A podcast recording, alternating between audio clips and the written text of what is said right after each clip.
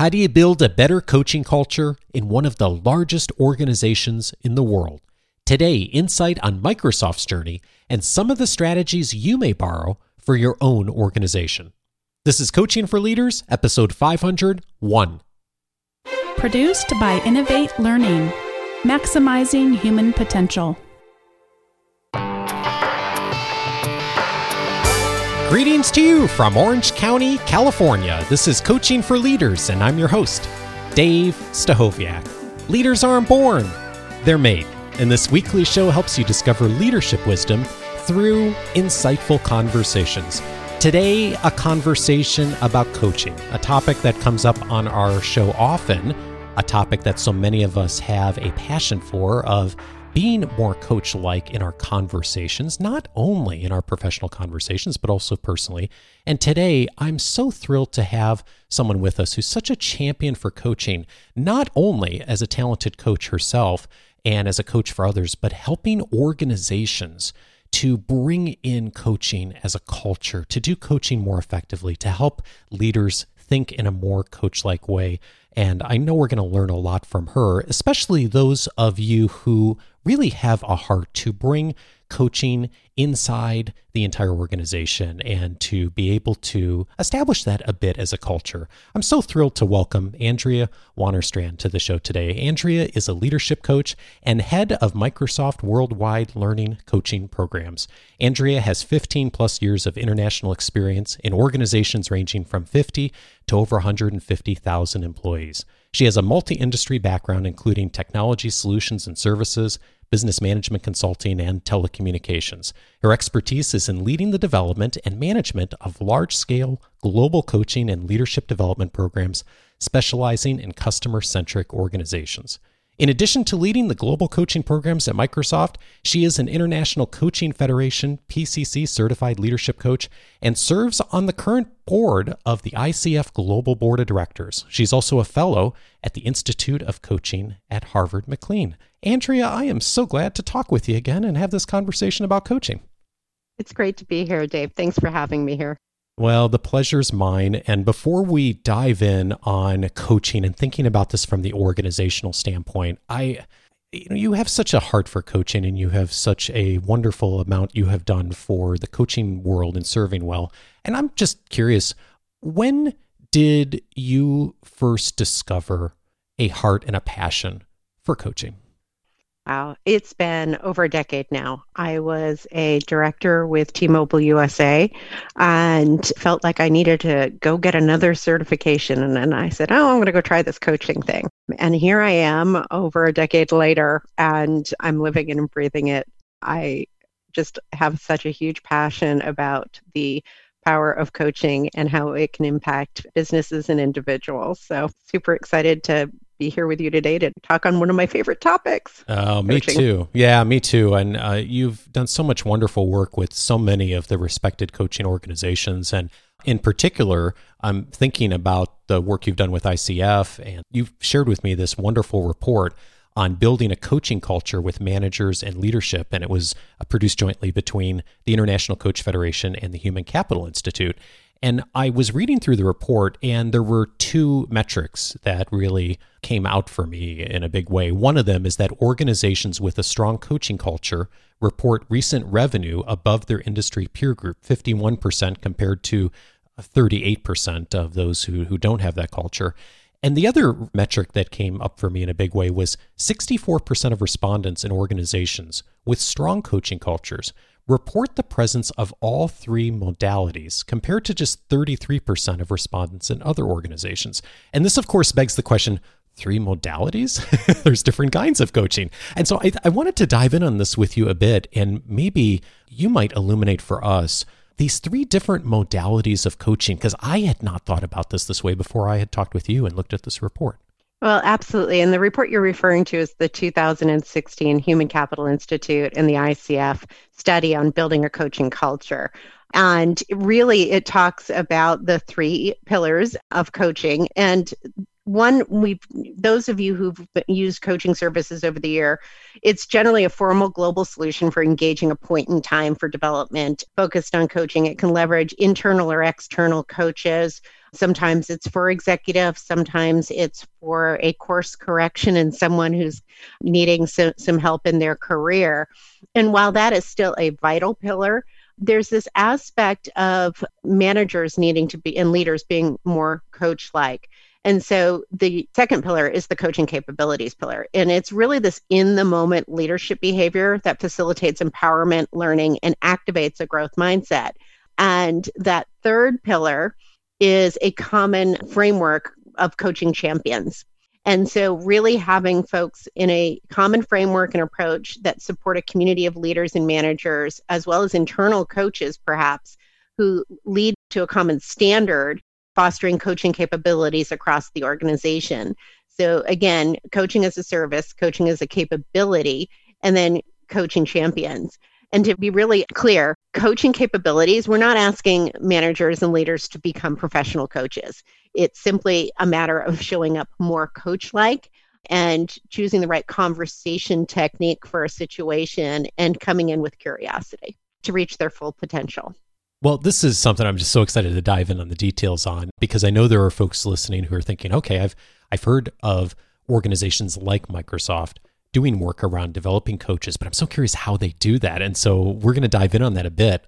Before we get into the the how and what that looked like, I think maybe it does make sense to start with the big picture and Satya Nadella, the CEO of Microsoft, when he came in, you know, one of the things I I know is that he was thinking very broadly about culture in the organization. And I'm I'm wondering if you could take us back to just on a big picture level when Microsoft started thinking about culture. What did that look like at the highest level at the biggest picture level before we dive in on coaching specifically?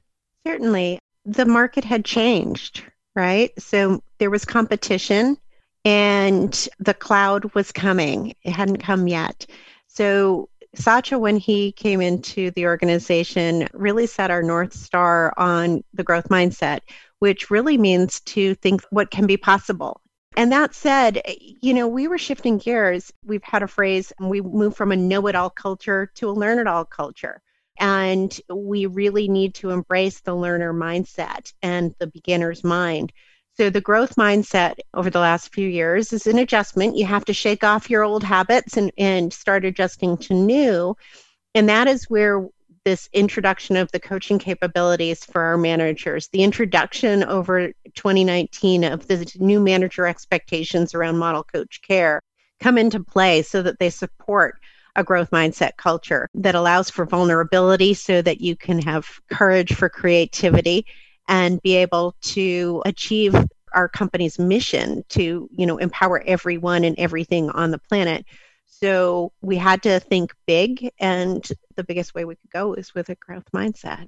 No indeed. And it just really speaks to the power of the message coming right from the top. And I'm thinking about we had Simon Sinek on the show not that long ago, and he had in the past I'd heard him say some critical things about Microsoft, and he now uses Microsoft as a as a good example. And I asked him, you, you know, you've said some critical things about Microsoft before. What changed? And he said, well, you know, new leadership, and they've changed. And you see it. You see it in so many different perspectives. You see it in the culture of Microsoft. You see it in communications and just how organizations are interacting with Microsoft these days. So I think it's such a great example of how a culture can change if that commitment comes from the top. What do you think worked when you look at like that now with a little bit of distance over the last few years of changing perspective of how culture would play out within the organization? I think part of that was when we shifted our mission. It used to, you know, when when Bill was steering our ship, it was getting a computer on every every desk. But now Microsoft's mission is to empower every person and every organization on the planet to achieve more. And so our mission acts as our North Star in everything we do, every product choice we make, and how we show up with customers. It's not just a set of words. So when we talk about empowering people, we simply mean that the right tools, including that of coaching, with that, anyone can become anything. And that is really, we're only going to achieve our mission if we live our growth mindset culture. And culture eats strategy for breakfast as they say. Yeah. so we started becoming learners in all things and having that growth mindset. And when we apply that mindset to learning about our customers being diverse and inclusive working together as one we're ultimately making a difference in the world. And one of our main levers that we utilize is through coaching. Yeah it's such a great lead into coaching right? And and such a need to really tactically execute that well, the intention of the organization. Um, so I'm curious how this started as you began your work with Microsoft and thinking about how this would emerge. Where did the, the coaching program very first begin as far as first steps? Well, I, I think we recognized that when we shifted from transactional sales of Microsoft software to solution and services, that required a different conversation with our customer. And we also realized our Microsoft managers are critical, and we acknowledge that manager competency is core to the organization's success. And w- while we're continuously working to ensure our managers have the knowledge, skills, and capabilities to perform well, yet competency wasn't enough. We expected more from every one of our managers, and we needed to balance competency with character. So it wasn't just about what we did and what we do, it's about how we do it. And that translates into achieving that broader mission of empowering every person in every organization on the planet. And so our key lever again was through to achieve the how was through coaching, showing up more curious and really living our leadership principles of creating clarity, generating energy, and delivering success. So we really focused on our managers to enable. Before you started that process, what were you noticing with managers that maybe wasn't working as well as far as being coach like? I think it was in some cultures. I mean, we're a global company. And even here in North America, sometimes we've been raised in business that a good manager has all the answers. They tell people what to do. Mm. Um, and words like supervisor or boss we use the word manager specifically because it's about some oversight, but it can also be to enable. And it's really knowing that you can empower your employees and how, how you can create autonomous teams. Really, so many of us across the globe have to do more with less. So the more you can scale, and one of the powers of coaching is enabling the confidence in those that are around you to go and do more. So that was the shift we had to make in moving from here's what you tell people to here's how you enable people. As you began to think of what that was going to look like as a program coming together, where did you start? I think we started with looking at everyday conversations, our, our folks having one on ones, right? And we use Sir John Whitmore's GROW model in many of our business groups. It wasn't necessarily universally across all of Microsoft. And that was a great model. Yet folks were like, okay, but do I follow the G to the R to the O to the W in the GROW model? And they, they felt like it wasn't natural. So about two years ago, we stepped back and said, if we're really going to enable managers to show up and be more coach like, we had to get real crisp on what that looks like and, and make it easy and we did a partnership and have trained many of our managers on the seven questions of the coaching habit that Michael Bungay Stanier and the Box of Crayons team have put forth. And we've built upon that. One of the things that we look at are everyday conversations and how a manager with a coach mindset knows when to coach and choose the right conversation technique for a given situation one of the challenges you and I have both had in learning in organizations over the years is um, bringing material in and people getting into a room or virtual space and getting really excited about it, and then making that transition to actually starting to use it in practice. As you began to put together the framework for this and started to utilize the, the coaching habit and, and, and some of the other tools, what did your team do to help people to make that transition to taking what they sort of could recite and know into behaviors when they're actually having conversations with others? So, in the training programs that I develop, I ensure that there's several components in the learning experience so that when they are actually learning, they're getting not only content regarding concepts, but then we provided a safe space for them to practice. when we're talking about presence and how we show up, having a safe place to practice is critical and then to apply. So we used a micro learning approach where we broke down the concepts over several weeks. It was a five week program. And we would give them bite sized chunks, if you will, to then go practice. And we put them in learner cohorts. So, folks that were at the same stage as the other folks as far as learning the concepts.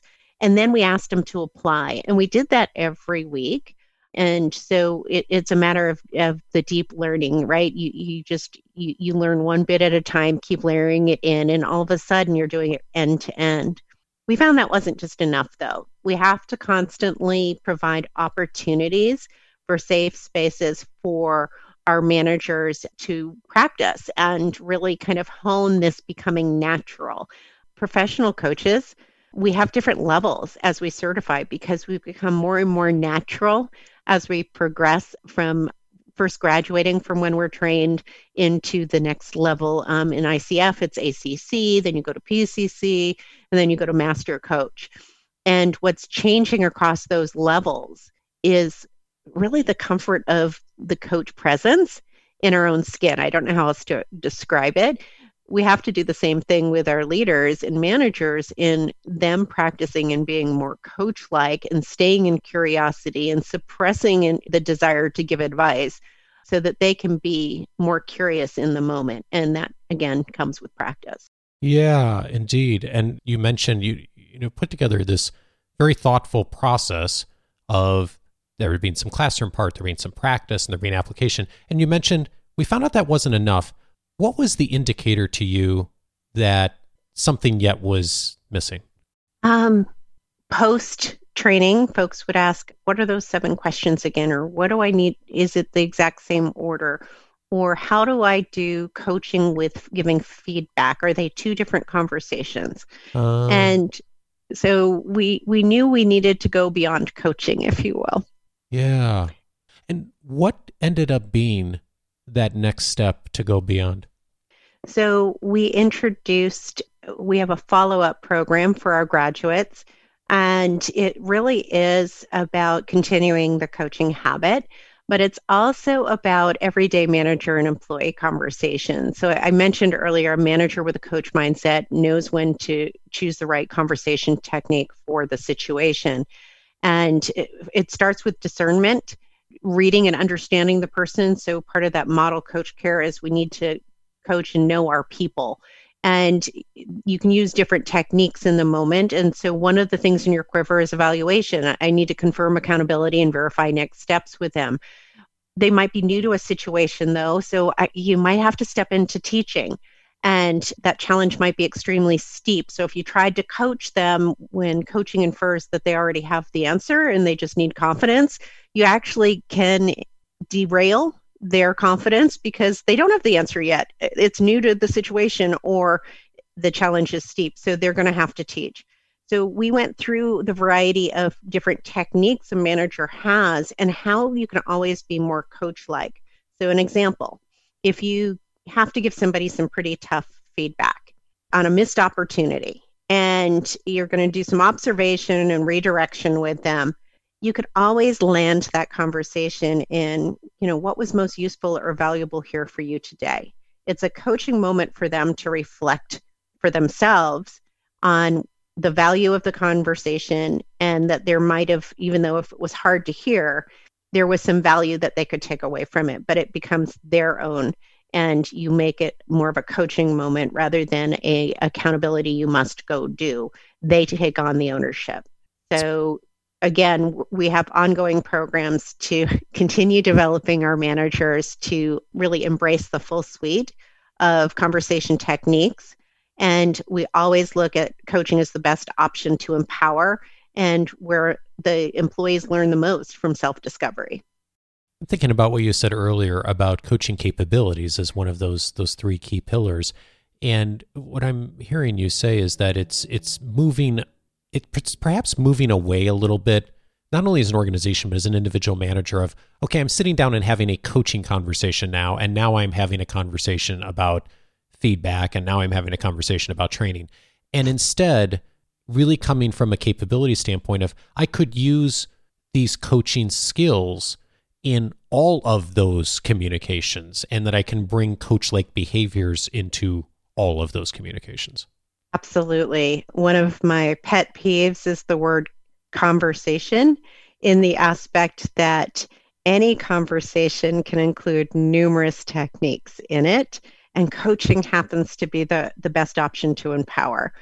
If a manager is having a one on one with their employee, if they're showing up more coach like, then they're going to choose that right conversation. And we call it a manager with a coach mindset, if you will. It's them discerning which technique do I really need to meet my employee with right now. And we do this naturally as humans. When we get together with somebody for the first time, we start asking questions like, "Hey, have you ever been to, you know, the ball game here before or have you ever tried that restaurant?" Yeah. We we all by nature enter conversations. So sometimes when we give formulas to managers, we make it a little unnatural for them. And if we can shift the managers to help them be more curious, and again, can you be curious a little bit longer? Um, to action and advice giving a little bit slower as simply that aspect of coaching and asking them to ask questions and have them be really open questions so that they can discern and meet their employees where they're at. They will accelerate that employee all the faster by staying in curiosity. But they need to they need to there's no one type of conversation. It has to be a melded conversation in order to be the most effective and impactful conversation. Just like we have as human beings in every other context don't we? It's just a huge huge distinction. And i'm wondering if as you think back to some of those early managers who went through the program and began to make that shift of really thinking about bringing those capabilities into lots of interactions what's a time that you you saw someone make that shift and you thought, oh, oh wow, that really worked for them, like something that they did as a as a behavior or thinking pattern that really helped them to begin to make that that transition.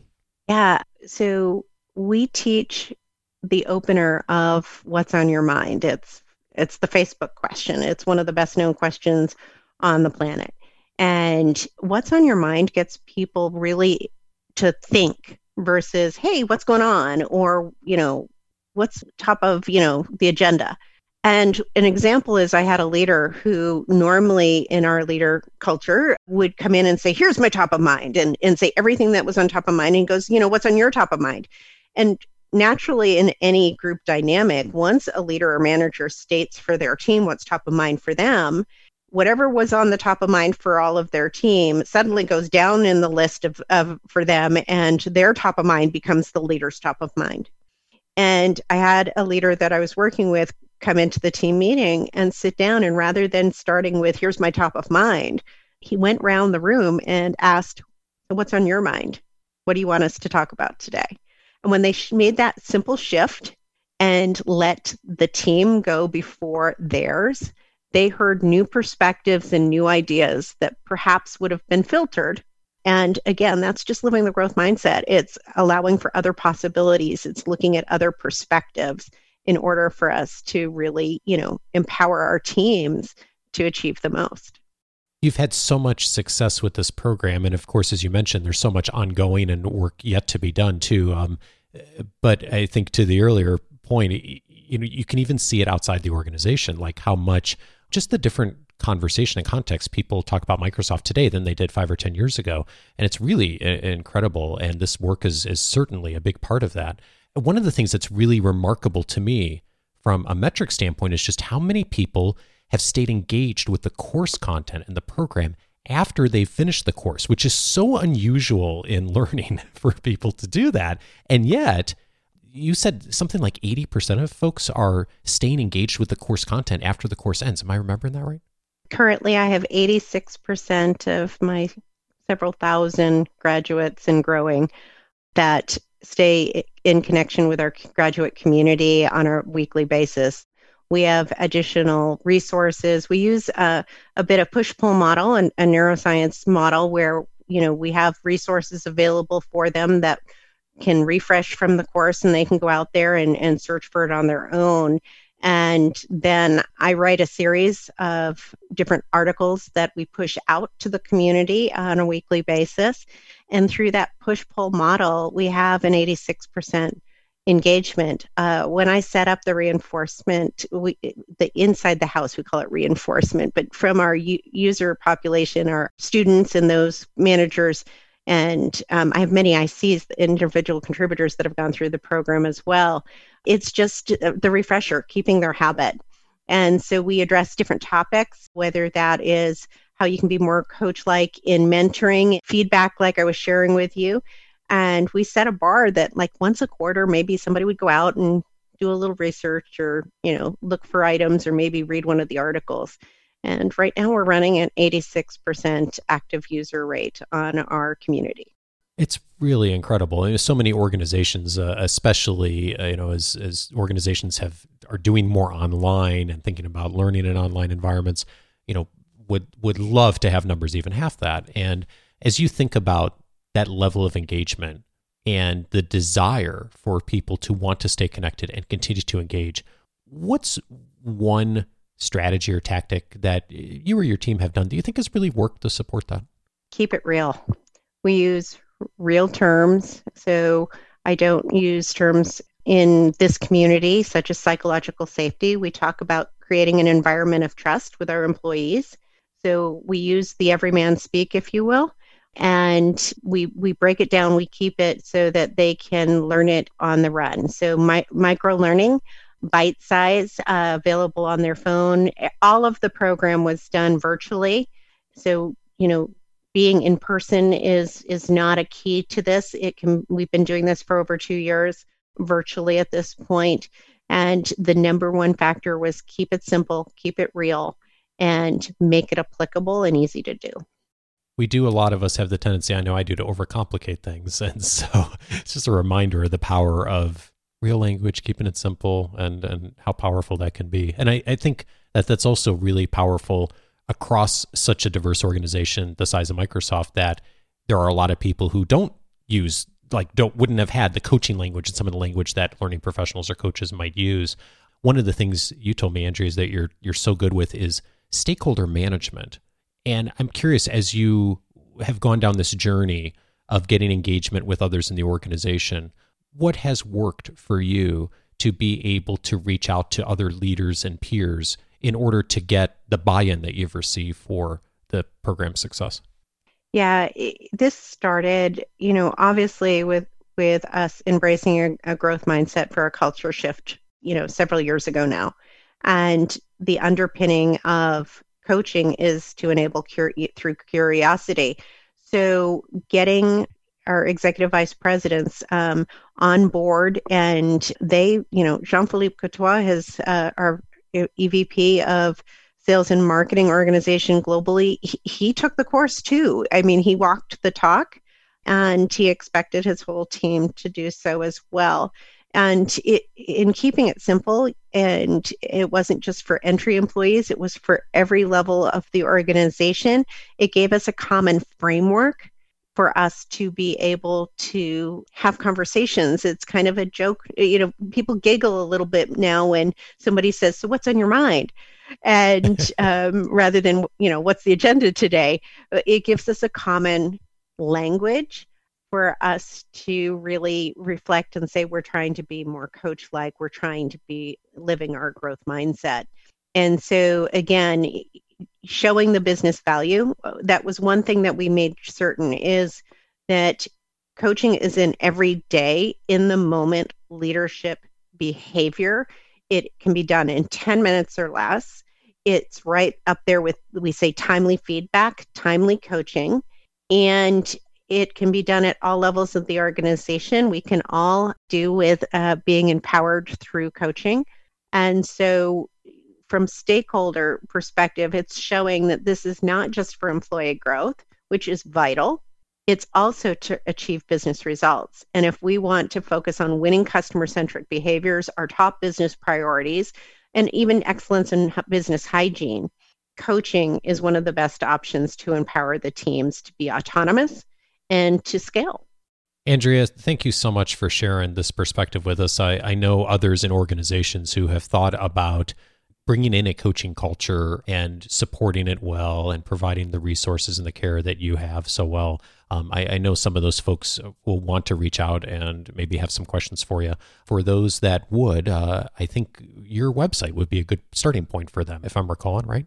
Yeah, AndreaWannerstrand.com. And I'm sure you'll put that into the materials here because I do have that long last name. So. you do. You and I both do. the, the, the, the, positive is we're never mistaken often for other people, but there is not another Andrea Wannerstrand on the planet. And I think my husband is thankful for that. okay, we are going to get the link into the episode notes. It'll also be in this week's weekly leadership guide for those of you who received that on Wednesday. Andrea, before I let you go, uh, one of the questions I often ask leaders is what's changed? Because leaders are growing they're learning they're constantly um, reevaluating as, as new things come across our radar screens and sometimes we're wrong. Um, i'm curious as you've been doing this work over the last couple of years what have you changed your mind on? I've shifted how much folks really want to be more coach like and it's not that i changed my mind. I think i had a limit as far as yeah some folks are going to embrace this but it truly is a desire by managers and leaders across the globe to empower their employees. They want to see them succeed. And when they find the simplicity of being more coach like, and we have a concept of be lazy, which is very provocative in this aspect of you're empowering them and they learn most from self discovery. So, actually, if you embrace it, you actually gain time back the wave of involvement and the fact that I have 86% still involved and, in wanting to keep nurturing these this capability really was surprising to me and delightfully so. Andrea Wannerstrand from Microsoft and the International Coaching Federation, thank you so much for your wisdom. Thank you for having me, Dave.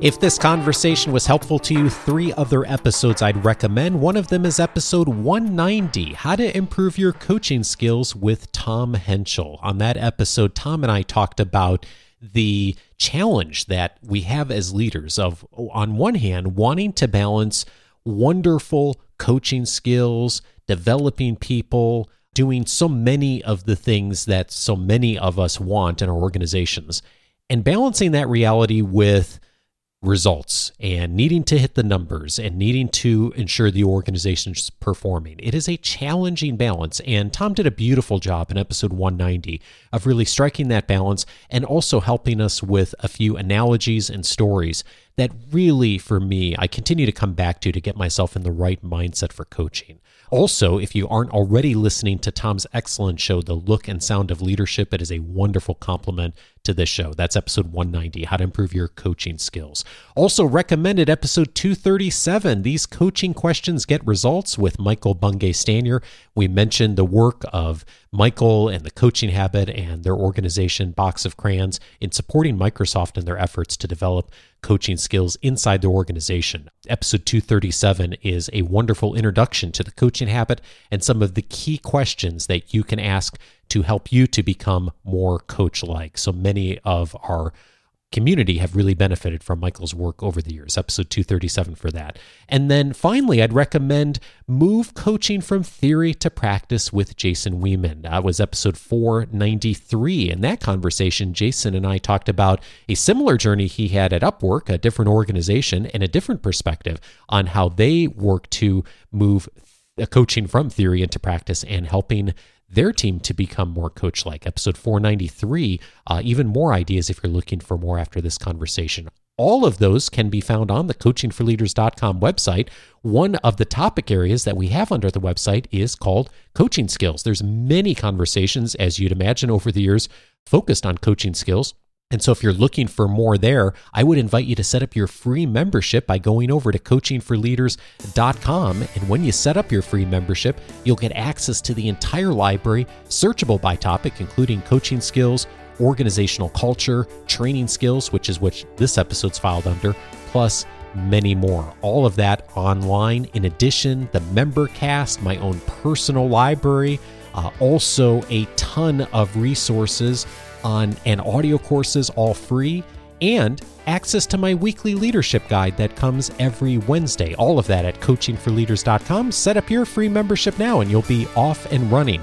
Next week, I'm glad to welcome Chris Hogan to the show. He is from The Chris Hogan Show. It's part of Dave Ramsey's organization. He is going to be teaching us about how to build wealth. Fascinating uh, results from some of the research that they've been doing uh, over at Ramsey's organization over the last few years. Join me for that conversation and have a great week. Take care, everyone.